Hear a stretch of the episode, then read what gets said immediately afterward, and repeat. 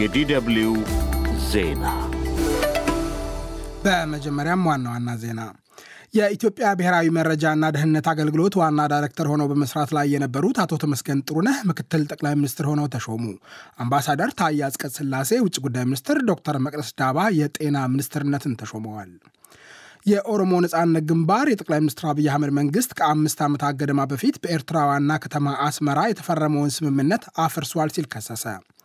ከቱኒዚያ የባህር ዳርቻ ጀልባ ሰጥማ ሕይወታቸውን ያጡ 13 ሱዳናውያን አስክሬን ተገኘ። የእስራኤሉ ጠቅላይ ሚኒስትር ቤንያሚን ኔታንያሁ የሀገራቸው ወታደሮች በጋዛ ወደምትገኘው ራፋ ለመግባት እንዲዘጋጁ ትዕዛዝ ሰጡ። ሐማስ ለተኩስ አቁም ያቀረበውን ምክረ ሐሳብ ውድቅ አድርገዋል። ዜናው በዝርዝር የኢትዮጵያ ብሔራዊ መረጃና ደህንነት አገልግሎት ዋና ዳይሬክተር ሆነው በመስራት ላይ የነበሩት አቶ ተመስገን ጥሩነህ ምክትል ጠቅላይ ሚኒስትር ሆነው ተሾሙ። አምባሳደር ታዬ አጽቀሥላሴ ውጭ ጉዳይ ሚኒስትር፣ ዶክተር መቅደስ ዳባ የጤና ሚኒስትርነትን ተሾመዋል። አቶ ተመስገንና አምባሳደር ታዬ የተሾሙባቸው ስልጣኖች ከዚህ ቀደም ደመቀ መኮንን ደርበው የያዟቸው ነበሩ። የህዝብ ተወካዮች ምክር ቤት ጠቅላይ ሚኒስትር አብይ አህመድ ያቀረቧቸውን ሶስት እጩዎች ሹመት በሙሉ ድምፅ አጽድቋል። በዛሬው የህዝብ ተወካዮች ምክር ቤት ውሎ ለ11 ዓመታት ምክትል ጠቅላይ ሚኒስትር የነበሩት ደመቀ መኮንን በይፋ ተሰናብተዋል። በሹምሽሩ ላይ የገዢው ብልጽግና ፓርቲ አመራር ቢያንስ ለሶስት ወራት እንደመከረበት ለህዝብ ተወካዮች ምክር ቤት የተናገሩት ጠቅላይ ሚኒስትር አብይ ተሿሚዎቹ ከበርካታ እጩዎች መካከል የተመረጡ መሆናቸውን ገልጸዋል። የጠቅላይ ሚኒስትር አብይ አህመድ ካቢኔን የተቀላቀሉት አምባሳደር ታዬ አጽቀሥላሴና ዶክተር መቅደስ ዳባ የገዢው ብልጽግና ፓርቲ አባላት አይደሉም። አምባሳደር ታዬ ከጥር 2015 ጀምሮ የውጭ ፖሊሲ አማካሪ ሆነው በመስራት ላይ ነበሩ። የጽንስና ማህፀን ሕክምና ባለሙያዋ ዶክተር መቅደስ ዳባ በበኩላቸው ጄኔቫ የሚገኘው የዓለም ጤና ድርጅት ባልደረባ ናቸው። የብሔራዊ ጸጥታ አማካሪ ሆነው በመስራት ላይ የነበሩት ሬድዋን ሁሴን የብሔራዊ መረጃና ደህንነት አገልግሎት ዋና ዳይሬክተር ሆነው በጠቅላይ ሚኒስትር አብይ አህመድ ተሾመዋል። አብይ ከምክር ቤቱ ስብሰባ በኋላ በሰጡት ሹመት ትዕግስት ሐሚድ የኢንፎርሜሽን መረብ ደህንነት ኤጀንሲ ዋና ዳይሬክተር ሆነዋል። የኦሮሞ ነጻነት ግንባር የጠቅላይ ሚኒስትር አብይ አህመድ መንግስት ከአምስት ዓመታት ገደማ በፊት በኤርትራ ዋና ከተማ አስመራ የተፈረመውን ስምምነት አፈርሷል ሲል ከሰሰ። ኦነግ በዛሬው ዕለት ባወጣው መግለጫ አመራሮችና አባላቱ ለእስር መዳረጋቸውን፣ ጽህፈት ቤቶቹ በጦር ኃይልና በፖሊስ መዘጋታቸውን አስታውቋል። ፓርቲው ክሱን ያቀረበው ጠቅላይ ሚኒስትር አብይ አህመድ ትላንት ረቡዕ በህዝብ ተወካዮች ምክር ቤት ላነሱት ጉዳይ በሰጠው ምላሽ ነው። በህዝብ ተወካዮች ምክር ቤት ከኦነግ ጋር የተደረሰው ስምምነት ምን ነበር ብሎ መጠየቅ ጥቅም ያለው አይመስለኝም ያሉት አብይ ለኦነግ የቀረበው ጥሪ ለሌሎች በትጥቅ ትግል ላይ ተሰማርተው ለነበሩ ከቀረበው ልዩነት የለውም ብለው ነበር። የኦሮሚያ ክልል ርዕሰ መስተዳድር የነበሩት ለማ መገርሳና የውጭ ጉዳይ ሚኒስትር የነበሩት ወርቅነህ ገበየሁ የኢትዮጵያ መንግስትን በመወከል የተፈረመው ስምምነት የኦሮሞ ነጻነት ግንባር ወደ ኢትዮጵያ እንዲመለስ መንገድ ከፍቷል። ኦነግ ወደ ኢትዮጵያ ሲገባ ሁለቱ ወገኖች የጋራ ኮሚቴ አቋቁመው ዓለም አቀፍ ሕጎችና ደንቦችን በተከተለ ሁኔታ የታጠቁ ኃይሎች የሚዋሃዱበት ስርዓት ተግባራዊ እንደሚደረግ ስምምነት ላይ ተደርሶ እንደነበር አስታውቋል። በስምምነቱ ኦነግም ሆነ ሌሎች ፓርቲዎች በሰላማዊ መንገድ በመንቀሳቀስ ያመኑበትን የፖለቲካ ፕሮግራም ያለ አንዳች እገዳና እንቅፋት ተግባራዊ ለማድረግ ቃል እንደተገባለት ገልጿል። ዋና መስሪያ ቤቱን ጨምሮ የኦነግ የተዘጉ ጽህፈት ቤቶችና የኦሮሞ መረዳጃ ማህበር ጽህፈት ቤት እንዲከፈቱ የተዘረፉት ንብረቶች እንዲመለሱ ስምምነት ላይ ቢደረስም ተግባራዊ አልሆነም ሲል ከሷል። ጠቅላይ ሚኒስትር አብይ አህመድ ኦነግን ወክለው በአስመራው ድርድር ከተሳተፉ ከፊሉ የመንግስት ኃላፊነት ወስደው ስራ እየሰሩ ናቸው ቢሉም የኦሮሞ ነጻነት ግንባር ከፓርቲው ራሳቸውን ያገለሉና ብልጽግና የሾማቸው እንደሆኑ ገልጿል። ከቱኒዚያ የባህር ዳርቻ ጀልባ ሰጥማ ሕይወታቸውን ያጡ 13 ሱዳናውያን አስከሬን ተገኘ። ትናንት ረቡዕ የሰጠመችው ጀልባ ከጫነቻቸው ሰዎች መካከል 27ቱ አሁንም ደብዛቸው ጠፍቷል። ጀልባዋ ከቱኒዚያዋ ስፋክስ በመነሳት የሜዲትራኒያን ባህርን በማቋረጥ ወደ አውሮፓ የምትጓዝ ነበረች። ጀልባዋ 42 ሰዎችን አሳፍራ እንደነበር የቱኒዚያ ፍርድ ቤት ዳኛ ፍሬድ ቤን ለሬውተርስ ተናግረዋል። ቱኒዚያ ወደ አውሮፓ ለመግባት የሚሞክሩ አፍሪካውያን ስደተኞች መሸጋገሪያ በመሆን ሊቢያን ተክታለች። ካለፈው ዓመት ጀምሮ ከፍተኛ ቁጥር ያላቸው አፍሪካውያን ከቱኒዚያ የባህር ዳርቻዎች በመነሳት ወደ አውሮፓ ለመሻገር ይሞክራሉ።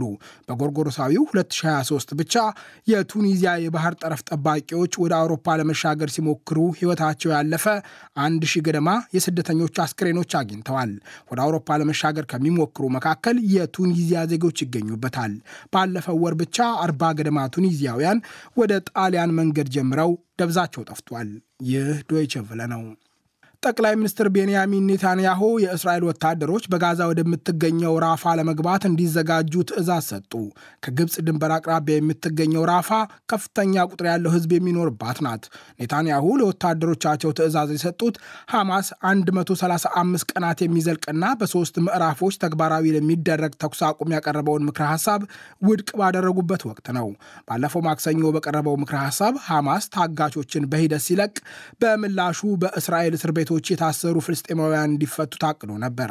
የእስራኤል ወታደሮች ከጋዛ እንዲወጡ የሆስፒታሎችና የስደተኞች መጣለያዎች ግንባታ እንዲጀመር የሚያደርግ ሀሳብ ጭምር ተካቶበታል።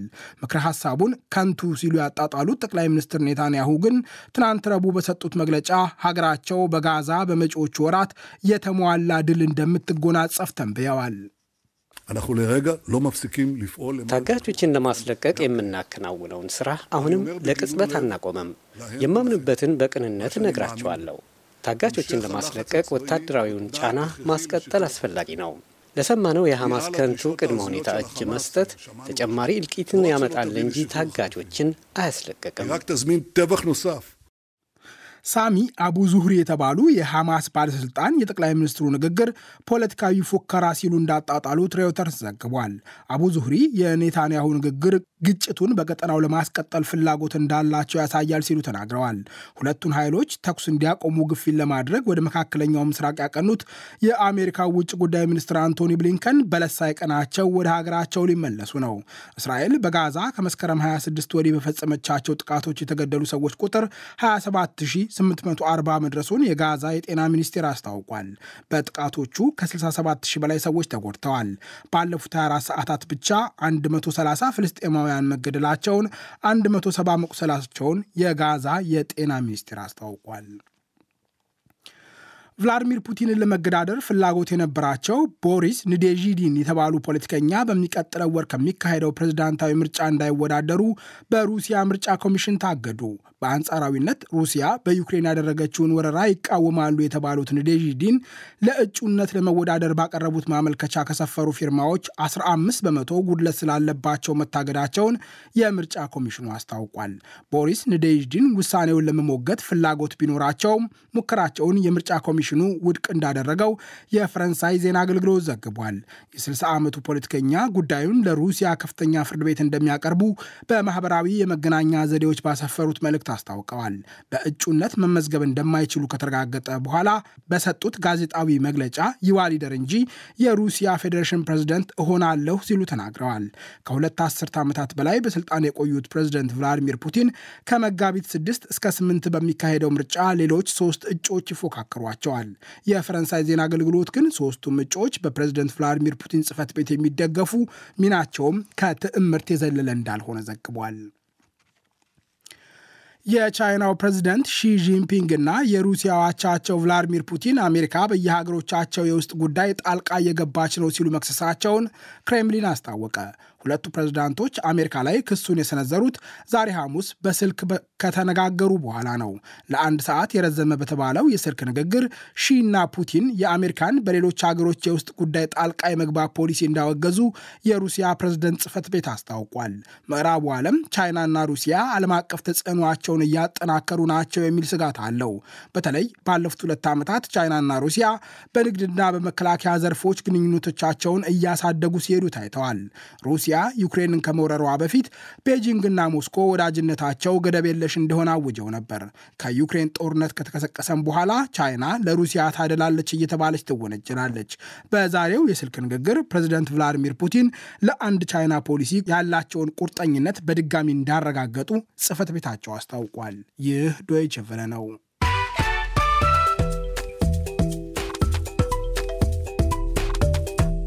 ዜናውን ከማብቃታችን በፊት ዋና ዋናዎቹን በድጋሚ የኢትዮጵያ ብሔራዊ መረጃና ደህንነት አገልግሎት ዋና ዳይሬክተር ሆነው በመስራት ላይ የነበሩት አቶ ተመስገን ጥሩነህ ምክትል ጠቅላይ ሚኒስትር ሆነው ተሾሙ። አምባሳደር ታዬ አጽቀሥላሴ ውጭ ጉዳይ ሚኒስትር፣ ዶክተር መቅደስ ዳባ የጤና ሚኒስትርነትን ተሾመዋል። የኦሮሞ ነጻነት ግንባር የጠቅላይ ሚኒስትር አብይ አህመድ መንግስት ከአምስት ዓመታት ገደማ በፊት በኤርትራ ዋና ከተማ አስመራ የተፈረመውን ስምምነት አፍርሷል ሲል ከሰሰ። ከቱኒዚያ የባህር ዳርቻ ጀልባ ሰጥማ ሕይወታቸውን ያጡ 13 ሱዳናውያን አስክሬን ተገኘ። ጠቅላይ ሚኒስትር ቤንያሚን ኔታንያሁ የእስራኤል ወታደሮች በጋዛ ወደምትገኘው ራፋ ለመግባት እንዲዘጋጁ ትዕዛዝ ሰጡ። ሐማስ ለተኩስ አቁም ያቀረበውን ምክረ ሀሳብ ውድቅ አድርገዋል። ዜናው በዚሁ አበቃ። ጤና ይስጥልኝ።